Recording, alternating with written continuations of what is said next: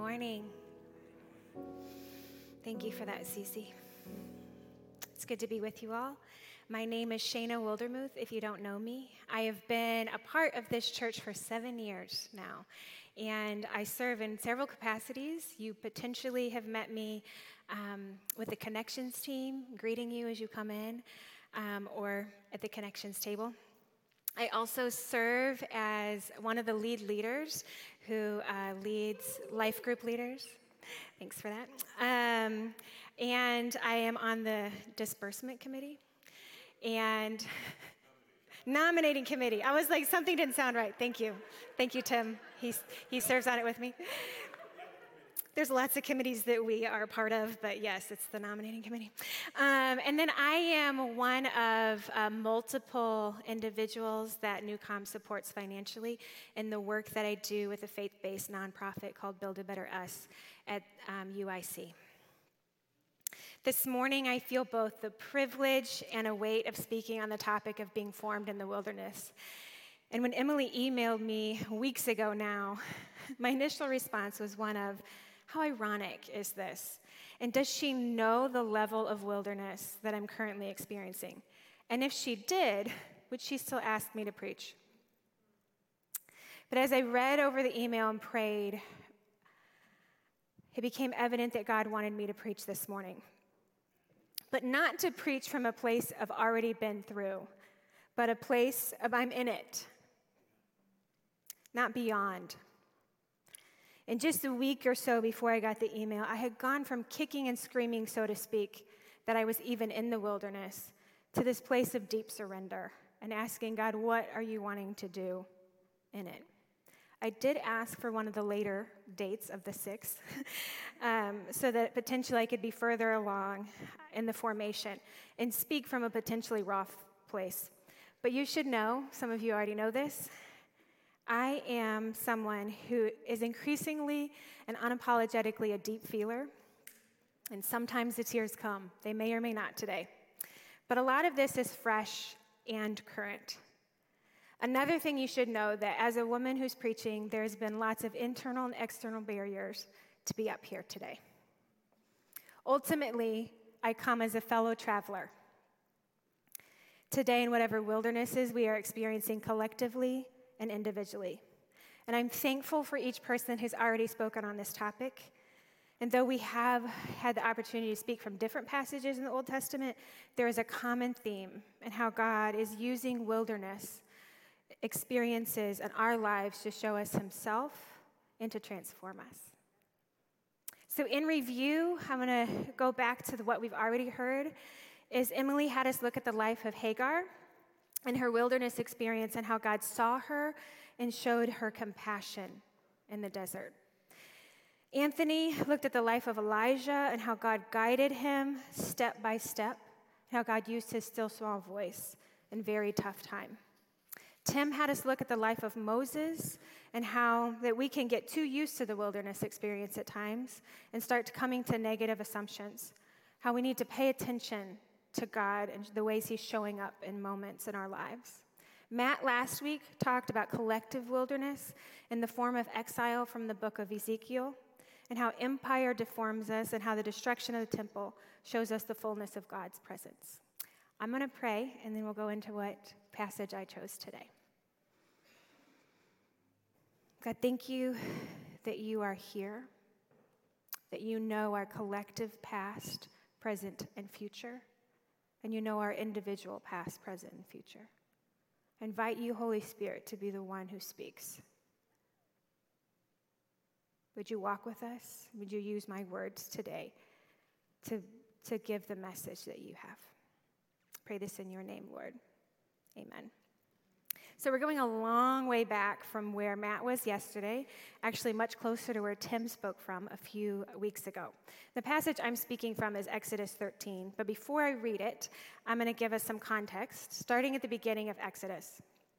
So, the beginning of the Exodus, the Israelites are increasing in number in the land of Egypt, and the leaders who had known Joseph and the story of the Israelites had long passed away. Pharaoh, the leader at the time, felt threatened by the sheer number of Israelites, and they were afraid that they would revolt. Um, so he enslaves them. He put slave masters over them to oppress them. But the more that they were oppressed, the more they multiplied. As Tim talked about, Hebrew midwives were ordered to kill the baby, baby boys, and they didn't because they feared God more than Pharaoh. And the Israelites continued to increase. Moses is raised by Pharaoh's daughter. He kills an Egyptian and flees to Midian and is there for 40 years. Through the burning bush, God meets with Moses and calls him to go to Egypt to free his people, along with his brother, helper, and mouthpiece, Aaron. The two of them talk with Pharaoh to let the Israelites go worship God in the desert. Pharaoh initially does not let them go. He puts extreme demands on the Israelites and puts them to work in extreme situation. There's a back and forth between Aaron and Moses. And then there's the plagues. If you've ever read these and imagine being in them, I, I can't even imagine. But there's the plague of blood, of frogs, the plague of gnats, the plague of flies, livestock, boils, the plague of locust, darkness. It just kept going. And the last one was the plague of the firstborn, where God asked people to sacrifice a lamb and take the blood of the lamb and put it over the doorpost. And that night, an angel of the Lord went through and killed every firstborn of the houses who did not have the blood. So imagine this is what the Israelites have just gone through. That night, um, when there was so much death, Pharaoh summons Moses and Aaron and says, Get up, leave. Both you and the Israelites, go, worship the Lord as you've requested. The Israelites asked the Egyptians for articles of clothing and gold and silver, and they plundered the Egyptians. In this chapter, it says that around 600 men on, went on foot besides women and children. So in total, that's over a million. It's a lot of people. They left with great droves of livestock, both flocks and herds. Now we're at Exodus 13, 17 through 18, which will be our passage for today, which says, When Pharaoh let the people go, God did not lead them along the road through the land of the Philistines, though it was shorter. For God said if the people faced war, they might change their minds and return to Egypt. So God led the people around by the way of the wilderness toward the Red Sea, and the Israelites left the land of Egypt arrayed for battle. At this point, Pharaoh is so upset, he's done with them. It is no longer a three day journey. They have left, and they're headed to land that God had previously promised them through their forefathers. So they're out of Egypt, right? They're out of the land of oppression and being enslaved. But God, as this verse says, did not take them the short route. He instead takes them the long way through the wilderness. Now, this isn't specifically the 40 years of wandering that they do later um, when they're too afraid to take the promised land. This is just right when they leave Egypt. So, if you put up that map, um, in the upper left it says the land of Goshen. That is where they were in Egypt. And then the dotted line that goes across the top close to uh, the water is the way, the short way, the straight way through the land of the Philistines. But the red dot is the land or the way that God takes them, the long way, through the wilderness, through the desert. So here they are. They're in a no longer, but not yet place. You may have heard that called a liminal space. We've talked about it here before in, at Newcom, and I appreciate that because in life, we find ourselves in those places, right? Something is no longer true, but there's a not yet. The, lo- the Israelites are no longer enslaved in Egypt. They are not yet in the land God promised them. And there's an intentionality with God leading them the longer way through the wilderness, or as one translation says, the roundabout way. If you're like me, I don't always like roundabout ways. We tend to be people who want to get straight to it. Let's not waste time. Let's not slow down. We want production and speed and efficiencies. Those are high values in this Western society we live in. And we straight up don't like discomfort. Discomfort. So why does God intentionally lead them through the wilderness? It is because their external reality of freedom didn't match their internal reality of bondage, and that could be da- disastrous. I'll say that again. There's a slide for that too. There's an external reality of freedom, did not match their internal reality of bondage. And that could be disastrous. So, their internal reality, what they knew was bondage. They were accustomed to being enslaved. That was their awful norm. That is what they knew and how they had been formed for years. And this mismatch of external and internal realities could be disastrous when they face opposition. And it wasn't a matter of if they faced opposition, it was a matter of when. Now, they have autonomy from the Egyptians, but God knew that if resistance came, they would want to go back to Egypt. They would want to go back to being enslaved. They were somehow more accustomed and comfortable than with a fight for true freedom. But God was too committed to their long term freedom to let them go the shorter route. He wanted them to be free, free. Free in mind, free in body, free in soul. So he chose what didn't make logical sense so that the Israelites would know deep freedom. Literally, they had barely gotten out of all these signs and wonder, wonders with the plagues and Moses coming back to free them. And in the very next chapter, they say to Moses, Was it because there were no graves in Egypt that you brought us in the desert to die? What have you done by bringing us out of Egypt? Didn't we say to you in Egypt, Leave us alone? Let, the, let us serve the Egyptians. It would be better for us to serve the Egyptians than to die in the desert. I kind of doubt they honestly said that. I'm thinking they'd want freedom, but in this, in this moment of fear, they're like, Didn't we tell you we want to stay enslavement? No, granted, at this point, the Egyptian had changed their mind and they were coming after them. But had they already forgot the links that God had gone with Moses and the plagues to get them out of their enslavement? But God knew, God knew the long road, the wilderness place would fortify them with internal freedom they needed in order to face the challenges that they would face for generations to come. Now, let's talk about some things that are true about wilderness places. Other speakers have said them as well. They're both literal truth about wilderness or deserts and can be a life experience wilderness. One thing that they are is bleak. Years ago, I went with a team to Ulaanbaatar, Mongolia, and we took a 30 hour train between um, Beijing, China, to Ulaanbaatar, Mongolia. And much of that was across the Gobi Desert, like hours was across the Gobi Desert. I remember looking out the window thinking, how could anyone survive in that? It was so bleak, it was so nothingness. Another characteristic of um, wildernesses besides bleak is that there's a hunger, there's a thirst, and there's unfulfilled longings. There's disorientation and confusion. There's often more questions than answers. It's lonely, deeply lonely. And oftentimes it's a place of being misunderstood, especially if the people around you aren't going through wilderness experiences. And there's usually an unknown end.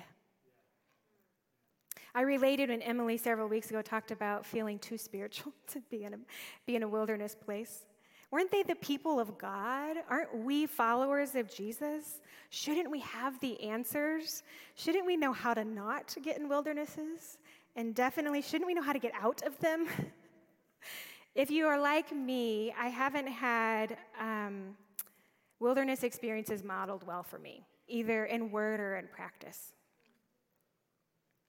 But God, in His goodness, at times, leads us through what we would never choose for ourselves to free us from what we may not even know is enslaving us. I'm going to say it again. God, in His goodness at times, leads us through what we would never choose for ourselves to free us what we may not even know is enslaving us. Can you imagine what the Israelites were feeling and talking about? There had to be such a mix of delight and sheer fear. Here they are with their family and relatives and fellow Hebrews, old and young, and there's a lot of them. they don't have homes anymore. They also don't have the structure of the daily quotas they were uh, demanded for fulfill. They are surrounded by flocks and herds, their possessions and the possessions of the Egyptians they plundered. There had to be this sense of, wow, we are, we're free from the tyranny of the Egyptians and the horrors they put on us. But yet they're in a desert. They're following a leader for 40 who left them for 40 years, but now who had so obviously been used by God for this amazing miracle. God was answering the promise that he would bring them out of slavery. God was doing it. And yet, can you imagine how scared they must have been too? What will we face? How will we be fed? Who's going to try and kill us? Read the rest of Exodus. You see a lot of these wanderings and the things they struggle. They had stepped into freedom and into wilderness at the same time.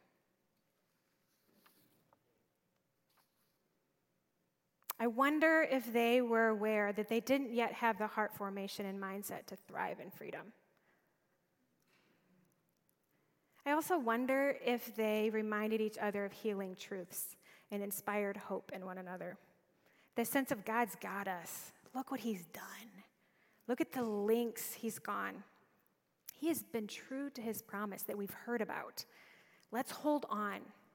Let's see what He does.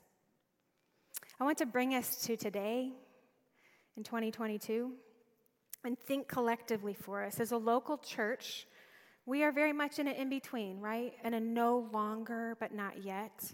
A no longer with our founding pastor, and not yet with the man, woman, or multiple pastors who will lead us in the future. And also, as I pay attention to some of the things going on in the Big C church, I think there's a long wilderness route that God is taking us on to free us from enslavement to some harmful ways and thinking. A passage I've spent a lot of time on personally in studying is Romans 12:2, which says, "Do not conform any longer to the pattern of this world, but be transformed by the renewing of your mind." We followers, followers of Jesus need constant renewing of our mind, as naturally we are formed by the culture, the systems, the empire around us. The word world in this verse is actually systems of power. It's the water we swim in, so to speak, the air we breathe. So I wonder what thinking we collectively, Newcom in the church, is in bondage to or enslaved to that God is wanting to free us from so that we might live in a different way? What if God is leading us, his followers, the long way through a wilderness, a disorientating, full of questions place to free us from things our Western United States culture says is important and that enslave us? Is God leading us, his followers, the long way through a desert to free us from things that enslave us in order to free us to offer a more authentic expression of Jesus to those around us. Free us from to free us to. I've been reading a book recently um, from Osheta Moore that I love, and she has this quote on shalom. She says, Shalom is the breadth, depth, climate, and smell of the kingdom of God. Shalom is God's dreaming of flourishing for the world, as it should be nothing missing, nothing broken, everything made whole. We know that full shalom won't happen on this side, on this side of um, heaven. It won't happen on earth, but it is God's desire for us. This is why Jesus came to make broken people and broken systems whole to free, and to bring abundance. What if the wilderness for the church and for Newcom was for the purpose of us being about shalom and being free people who free people and healed people who heal people? What if our conversations and our programs and our presence was about shalom? What if we talked to our friends and our families and our neighbors and our life group members about the hope and the healing of Jesus brings? About the freedom He offers. What if that's what we're asking God for, for ourselves, for our church, for our city, for our country, for the world. Now I'm going to share some things about my, from my life. As one who is tempting to step away from systems of bondage and live into freedom. It's been a long wilderness route. Three years ago, I stepped away from a well known Christian organization after 17 years on staff, close to 20, counting my student years. I was motivated to leave from a place of transformation in which God opened my eyes to harmful ways that my spiritual formation was mixed with internalized racism, misogyny, and other influences that are harmful from our Western culture. My eyes had been opened to injustice, my own privilege, and the need for a new lens to see some important truths. I now saw, for somewhat the first time, that all along the gospel included justice. At first, I was glad to be free. The years before I left the organization, I'd had lots of hard conversations. I wanted to see and be part of the change I believed was needed in a predominantly white and male led organization. I was learning to speak truth to power on the highest levels within the organization. And much of that story is not for today.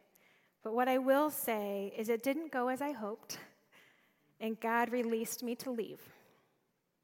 What I had no idea at the time is that what I stepped into, when I stepped into what felt like freedom, I also stepped into wilderness.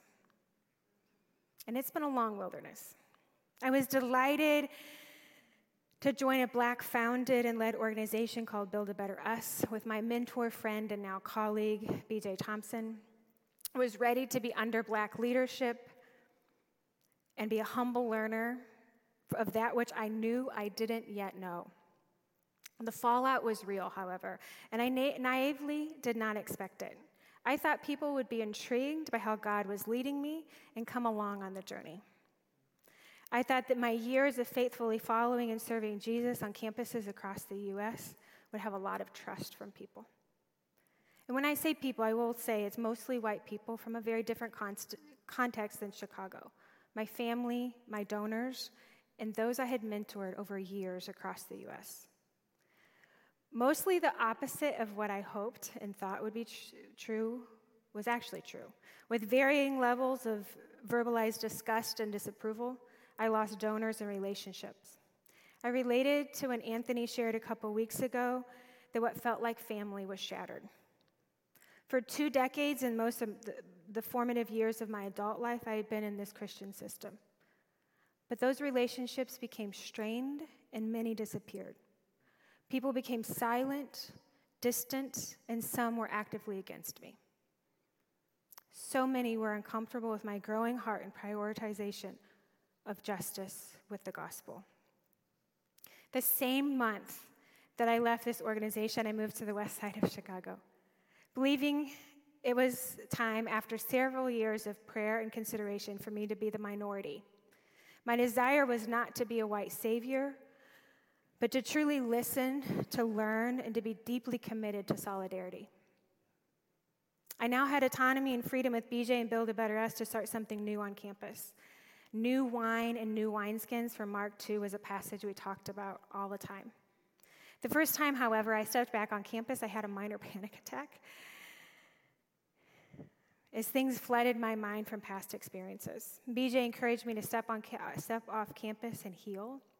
And so I did for a semester while forming a team of volunteers, some of you from this church, to, um, to form a new vision for campus. January 2020, we went to campus to meet with students with a fresh vision and plan, and we all know what happened in March.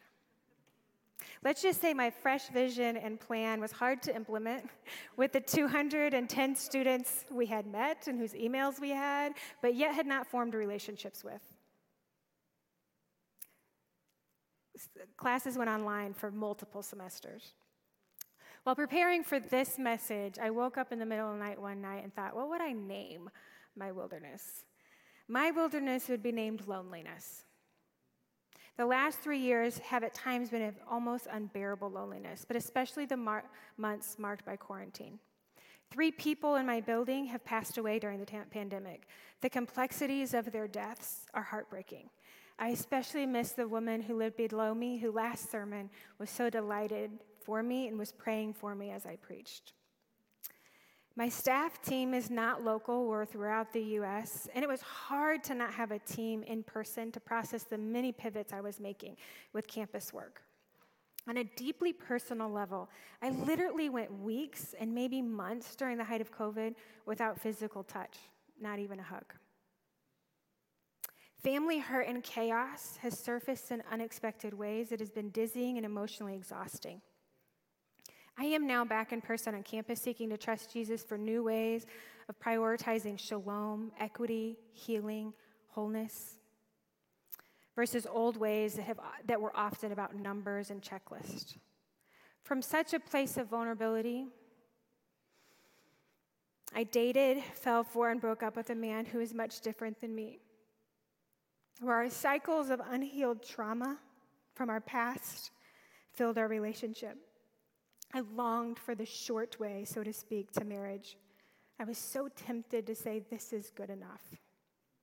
I was tempted to compromise in many ways in this place of loneliness. The, the pain of singleness is now once again raw.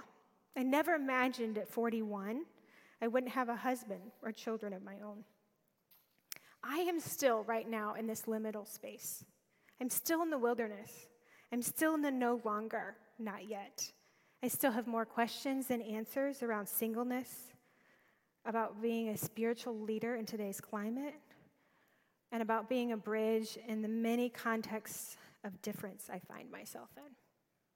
I am free in some ways, and yet still being made free in this wilderness. It feels long. I'm not sure where the end will be. I don't have a pretty bow, bow to tie this up today, but I do have hope and there are true signs of healing and freedom and life. I want us to look at the verses that come after the ones I focused on today in Exodus 13 21 through 22. It says, By day the Lord went ahead of them in a pillar of cloud to guide them on their way, and by night in a pillar of fire to give them light, so that they could travel by day or night. Neither the pillar of cloud by day nor the pillar of fire by night left its place in front of the people. And this part stood out to me like never before.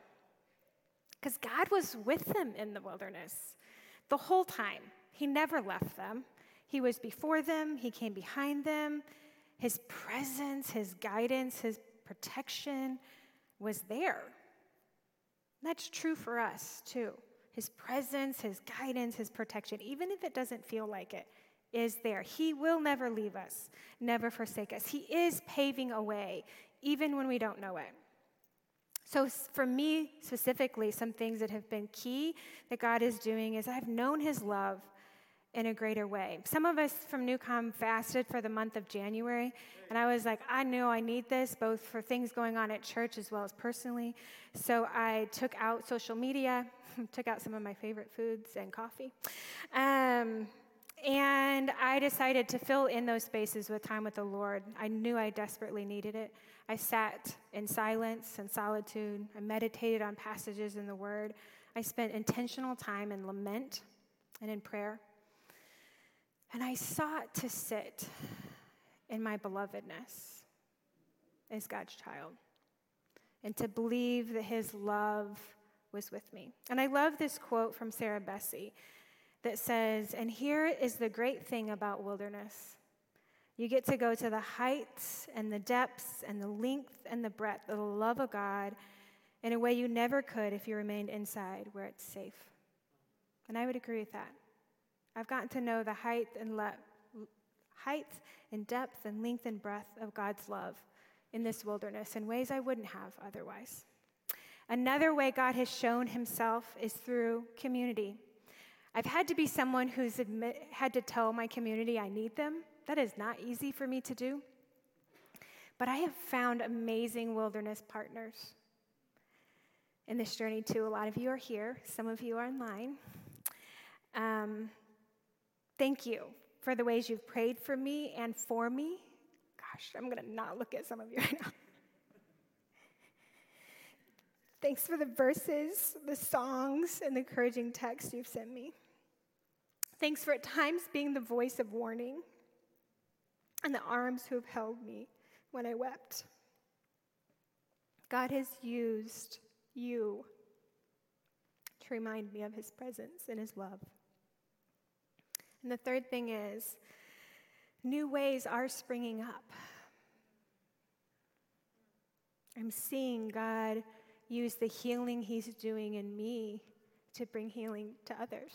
And some of you are in this room and watching online too.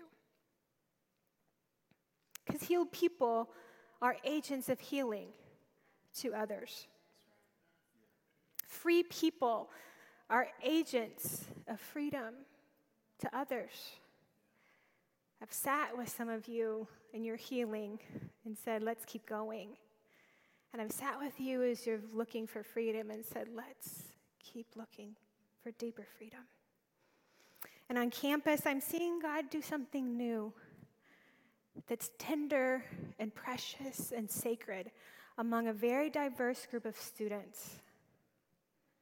I'm seeing him bringing healing and shalom in ways that I never thought I'd see him do it. And I'm really excited about that. So, as I wrap up, can I encourage us collectively to be people who step into wilderness and know God's love in a deeply personal and communal way?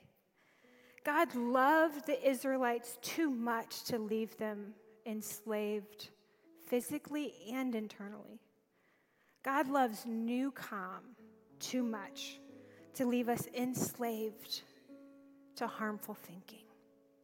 God loves you, his child, too much to leave you enslaved.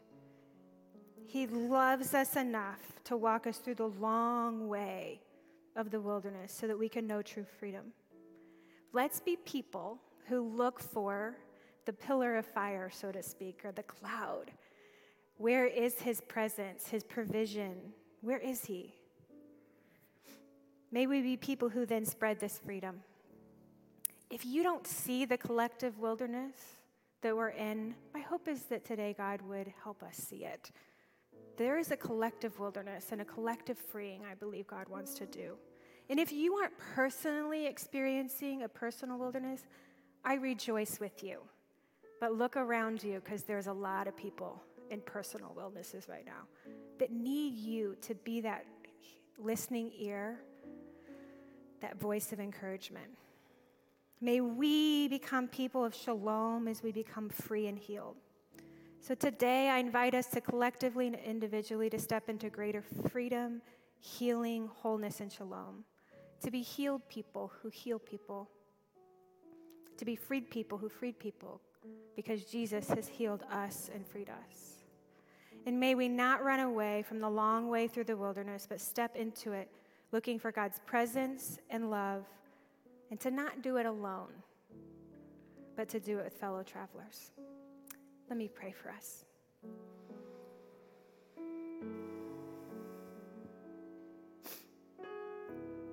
God, thank you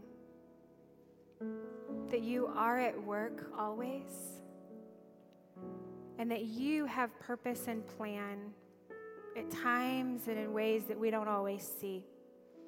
I pray for the hearers today that we would be collectively and individually surrendering to the way you want to form us in wilderness.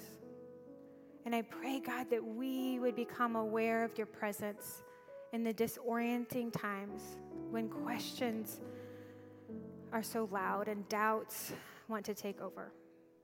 We thank you, God, for your presence. We thank you for the healing and the freedom that you are bringing to us. We pray this in your name.